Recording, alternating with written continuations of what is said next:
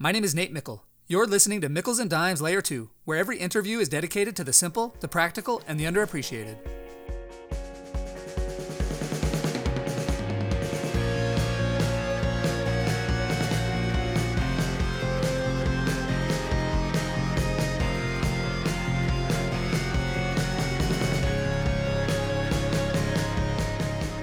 Hayagreeva Huggy Rao, professor at Stanford University, is the author of several best selling books, including his most recent with co author Bob Sutton, The Friction Project. His books have been covered in the Wall Street Journal, Financial Times, Inc. magazine, Amazon, Forbes, and Washington Post, among others. Huggy has also consulted with organizations such as BP, Cemex, General Electric, IBM, Mass Mutual, the American Cancer Society, the FBI, and the CIA. I hope you enjoyed learning from Huggy Rao today, because I certainly did. Well, Huggy, it's so great to chat today. We have a mutual connection in Bob Sutton, and I'm so grateful for the chance that we have to speak today. It's a real pleasure to be here with you this uh, afternoon, Nate, and a delight to be connected with you and to have this conversation with you. Well, Huggy, you and Bob recently wrote the book, The Friction Project How Smart Leaders Make the Right Things Easier and the Wrong Things Harder. Why did you write the book? That is a great question. I can most certainly say neither of us had the plan of writing a book like this. We wrote a book called Scaling Up Excellence, uh, you know, which did well. And we were, you know, in a sense, propagating the material for scaling up excellence, Nate. We found that C suite and senior executives immediately leapt at the ideas. But the farther down we went through the organization, you know, what we heard from people was how hard it was to get anything done, particularly in large companies. Let me give you like two extreme bookends. I was teaching a class of executives at Stanford, and I asked one of the executives, Hey, where do you work? Expect him to say NVIDIA, Google, you know, the usual cast of characters. And the guy looks at me, smiles, Nate, and says, Professor, I work in a frustration factory. Hmm. And that kind of hits you in the gut. It certainly hit us in the gut. And, you know, just to think of somebody who's got to go to work every day, to work in a frustration factory, it just chilled the bejesus out of me. Then there was another young lady.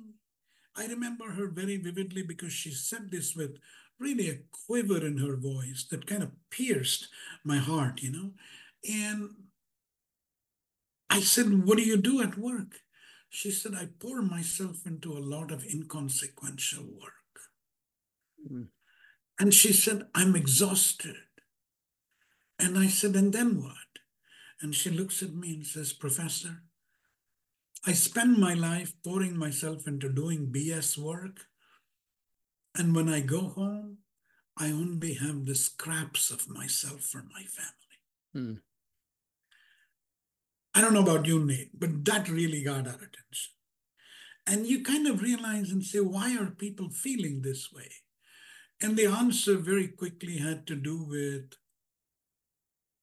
uh, an excess of bad friction because the real problem is nobody cares about time in the organization. That is the time of other people. It's a tragedy of the commons. And so you have a surfeit of bad friction. And what we kind of discovered was really that this bad friction, it impeded initiative and generosity. Because in the end, what we want employees to do or what leaders can do is they've got to create the conditions so that employees can choose a more curious and generous version of themselves. And that's why we need to take bad friction. We started there. We very quickly realized wait a minute, all friction isn't bad. Sometimes you got to introduce good friction in order to slow things down so that people choose don't choose an overconfident, myopic, or biased version of themselves. So we had these two twin ideas, and the more we thought about it, the more we felt that leadership really had to do with starting with the understanding that every leader, it doesn't matter whether you're a team leader, department, division, business unit, corporate leader, you really are a trustee of other people's time. Mm.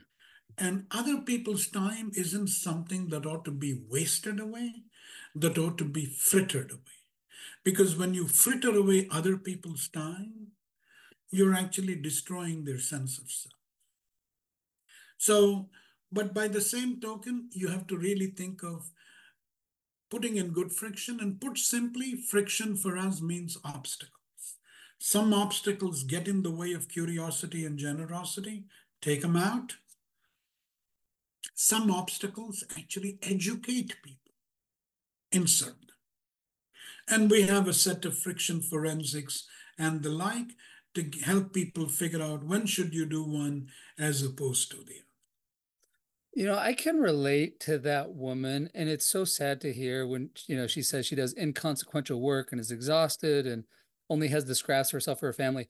I had a job once, and after doing it for several months, I told my wife, I feel like it's sucking the soul out of me. Beautiful. See, tragic.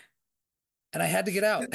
and not Tell everybody can. Not everybody can get out, but I had to get out. Exactly. So, and you were fortunate to have a very wise partner who helped you presumably get out too. Yes. Because yes. as you know, we need escape velocity. It's not merely the decision to leave that's the important thing. There's escape velocity involved, right? Yeah, exactly. The ability to leave. So, Huggy, great setup for why you wrote the book. Uh, I, I'm curious if if you had to, you know, do the impossible task of saying what are you know the one or two lessons that you would most like for people to take away from your work? How would you respond to that? That is a, a tough and demanding question, but a good one. So I'll try and be sort of precise. The, the what we'd like people to kind of walk away with is a twofold message. If you're a leader, your job or your challenge is to design the jobs of your subordinates. And when you think of designing your, the jobs of your subordinates with them, think carefully about the role of obstacles. Remove obstacles that infuriate, insert obstacles that educate. Put another way, the job of a leader is twofold one is mowing the lawn. Most people think taking away bad friction is a project. It's not a project. It's like mowing the lawn. How often do we all mow the lawn? Pretty regularly, I imagine. Mm-hmm. And that's the challenge. So we got to mow the lawn at a high level. And the other thing we sort of want to do is, as a leader, you really need to slow down people Otherwise, the effects of time poverty will lead to good people doing bad things. Hmm. So that's really the core of the book. And so the what leaders ought to do is as you think of the design of these obstacles, all the time you're saying, my employees have many selves, and they have a choice of which self to recruit I want them to recruit a curious and generous version of themselves. I want them not to recruit an overconfident and myopic version of themselves. And that's really the job of the leader. I mean, that's in a sense the summary of so such a great approach because it can be so easy for a leader to think transactionally you know i pay you a salary to come do whatever i ask you to do uh, but we can have such a greater impact in people's lives and ultimately have a more successful company, greater impact, greater products by taking this approach that you were talking about, removing obstacles that infuriate, add obstacles that educate. That's uh, that you you know this better than me, Nate. If you really look at the lit- literature on job design, starting from the pioneering work of Eric Trist, people who studied alienation from work, they said, hey, we need to deal with the problem of repetitive work by creating variety. It was an extremely specific kind of response to a very specific sort of set of challenges. as you recall, in the open cast mining industry. Now, subsequently, of course, we had ideas of job enlargement and job enrichment and how they lead to satisfaction and so on. All of this represents, if you will, love of employee. What do we do to help the employee do more? Unfortunately, there's logistics too.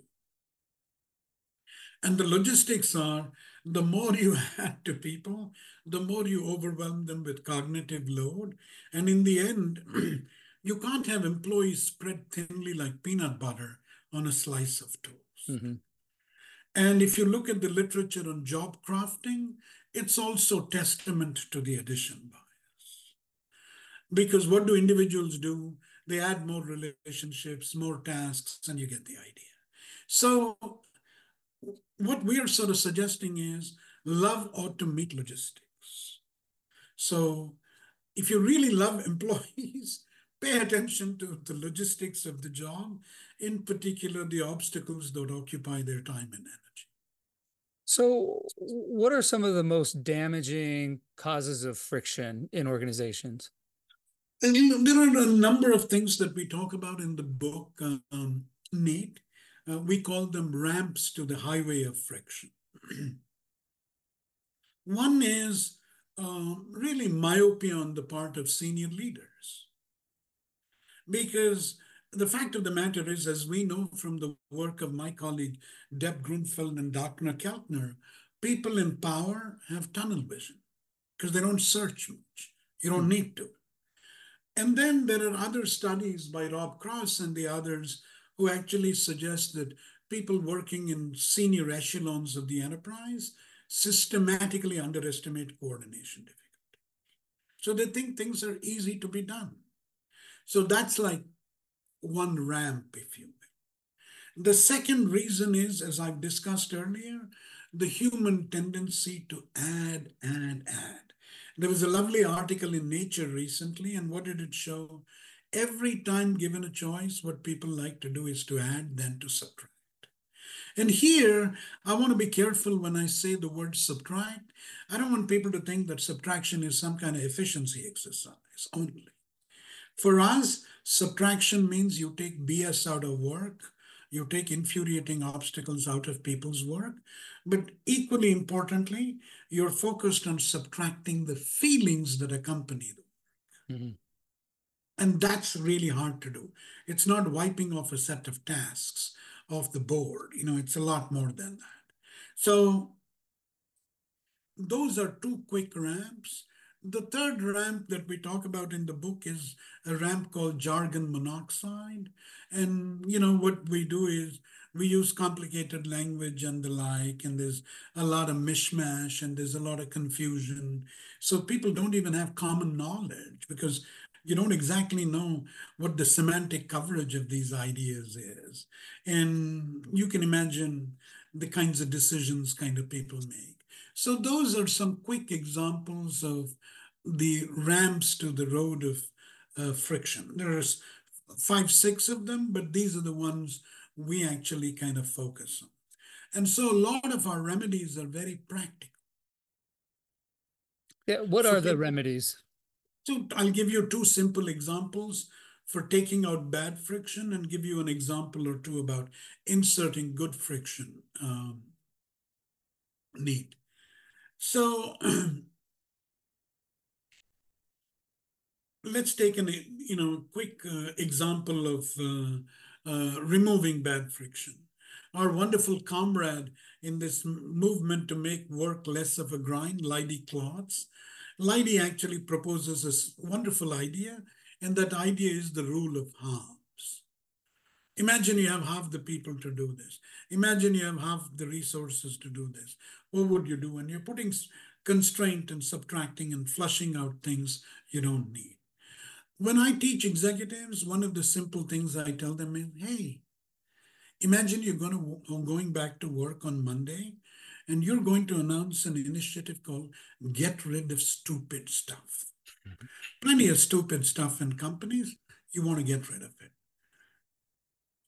Come with a mess, come up with a message that can immediately be understood by a 10-year-old. And by the way, I'm going to allow you to have only one rule to guide this initiative called get rid of stupid stuff. And that word should be simple, those rules should be simple enough, of course, to be understood by a 10 year old, and they ought not to contain more than four words. It is very hard for executives to do this. We often think of this as a failure of implementation. It actually is a failure of imagination, I would submit to you. So, two examples on the bad frictions. Inserting good friction well, you need to insert good friction when you're making difficult to reverse decisions, when you're doing creative work, when you're doing complex work. We have a number of criteria. So let me give you an example or two. Well, sometimes all that you need is friction. You can add constructive friction in the form of a question my wonderful colleague Jennifer Eberhardt did a project with the Oakland Police Department, and in 2018 or 19, the Oakland cops stopped 31,000 vehicles approximately. Many of them were stops of African Americans and Latinos that didn't need to be done. How do you get cops to stop cars on the basis of bias and profiling and all of that? And Jennifer's suggestion was a very simple one of adding friction. It turns out that cops at uh, in Oakland, when they stop a vehicle, they got to fill a form, and most people, cops, simulate how they're going to fill the form. So they're all yes no questions. She added a fourth question, and the fourth question was Do you have intelligence that connects this vehicle to a prior crime? Yes. Adding that question led to a 31% drop. Wow. In the number of traffic stops. Predictably, African Americans got stopped fewer. Mm-hmm. Uh, and even though there were, few, and as did as were Latinos, but even though there were fewer stops, people, are, you know, ironically felt much safer. So that's like an example of adding good friction. Let me kind of take you to my classroom where I add good friction and take out bad friction you and I, as professors, know that one of the things we have to do is we have to assess our students and have an exam or some equivalent of that. Mm-hmm. You know, I suspect your students react the same way. My students, if I give them a 25 page case study with like a bunch of exhibits where they have to do some optimization or whatever, they find it really boring. Mm-hmm. They say, Why should I do this so that you've got to give me a grade? They think of this as bad friction. Instead, what have I been doing for the last 18, 19 years at Stanford? Every class I teach, I get an alum from the previous class who is actually scaling his or company, her company. And I ask them, share three challenges you face on scaling your firm. Share them with the students. And I tell the students, your exam is to help these people. Use everything that you've learned in the course elsewhere. Question one, 200 words. Question three, two, 300 words. Question three, 500 words. I got to tell you, Nate, they work the entire weekend Why? I've evoked felt accountability. Yeah. They're not accountable to me. They, they, it's an alum, and they want to help the alum, and they want to be like the alum. You obviously can easily kind of list all of the psychological mechanisms that are being activated by a simple arrangement like that. They're real curious, they're very generous. Well, Huggy, this has just been such an interesting interview. You've given me and the listeners so much to think about in terms of uh, removing bad friction, increasing good friction, and then just making the workplace uh, a place where people can thrive. Uh, so I just want to thank you so much for spending your time. And uh, I look forward to sharing these lessons with my students and listeners and, and even my children uh, to prepare them for their career. So thank you so much, Huggy. Beautiful. Uh, thank you so very much, Nate. One other thing, by the way, to all of your listeners, please remember that curiosity and generosity aren't muscles you use only at work. It's not like at the end of work you park them there. Make sure you take those two muscles to your home. What would life be if you weren't curious at home? What would life be if you weren't generous at home? Even a simple thing like cooking, Nate. You mentioned you had four kids. Mm-hmm. We do this in our home. Our decision making model to make a meal is randomization. Let's get an atlas, close our eyes, take the index finger, stick it on some part of the world, and then we'll cook a dish from there. Like none of us know what the hell that is about, mm-hmm. and you learn about it. And you know, you suddenly realize all of the things that we think are ours, they really aren't ours. They've traveled from one place to another, one culture to another. And I don't know about you, it makes me feel so much more kind of connected. Uh, so, and that's a message I want your listeners to think about because in the end, if we live in a society where all that we have are scraps of ourselves from home, that would be a tragic outcome. Excellent. Couldn't agree more. Thank you, Huggy. We'll leave it at that. Appreciate My pleasure. Thanks for listening to this episode of Meikles and Dimes. I love Huggy's approach of trying to create conditions where employees can choose a more curious and generous version of themselves. Whether leaders are wasting others' time or underestimating coordination problems, they are creating bad friction that leads people to say things like, after pouring myself into my BS work each day, I only have scraps of myself for my family. But not all friction is bad. Creating friction for the Oakland Police Department led to less African Americans and Latinos being unjustly stopped.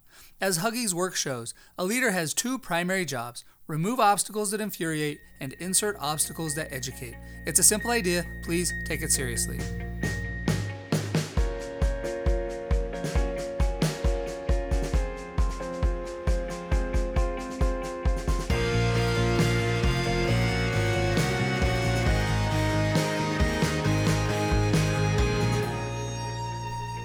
Nate Meikle here with a couple requests. If you enjoyed this episode, please subscribe to the podcast and leave a five star review on your podcast player. Lastly, if you're like me and want to remember all of the lessons shared in previous episodes, visit the list of lessons page on my website, natemeikle.com, to see all of the lessons that each previous guest has shared. Thanks for your support.